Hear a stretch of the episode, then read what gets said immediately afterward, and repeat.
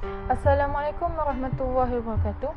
Hari ini saya ingin berkongsikan mengenai memaafkan versus dendam. Setiap insan dekat muka bumi ini tidak akan pernah lari daripada melakukan kesalahan. Pasti akan ada saja kesalahan yang dilakukan dan sampai kita sendiri tak sedar pun yang kita dah menyakiti hati orang lain.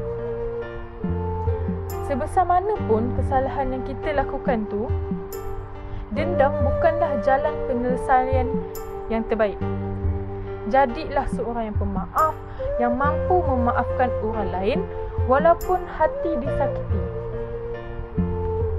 Mengapa perlu berdendam sedangkan ketenangan itu milik kita?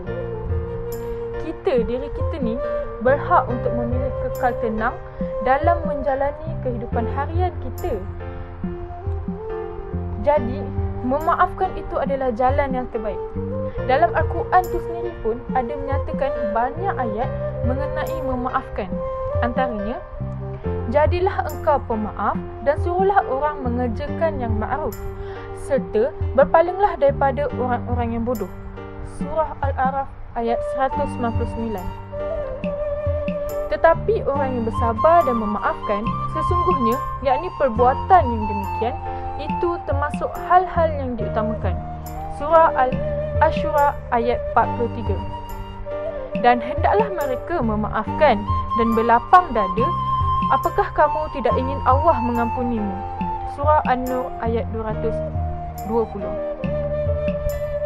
Jadi mengapa kita perlu berdendam sedangkan kita boleh memilih untuk memaafkan? Jadilah pemaaf seperti Rasulullah kerana sifat pemaaf ni akan membuatkan hati kita tenang dan dapat memutuskan rantai yang dendam. Jadi, rendahkan ego kita, maafkan orang lain. Memaafkan untuk sebuah ketenangan. Itu hak kamu. Mengapa kamu memilih untuk berdendam?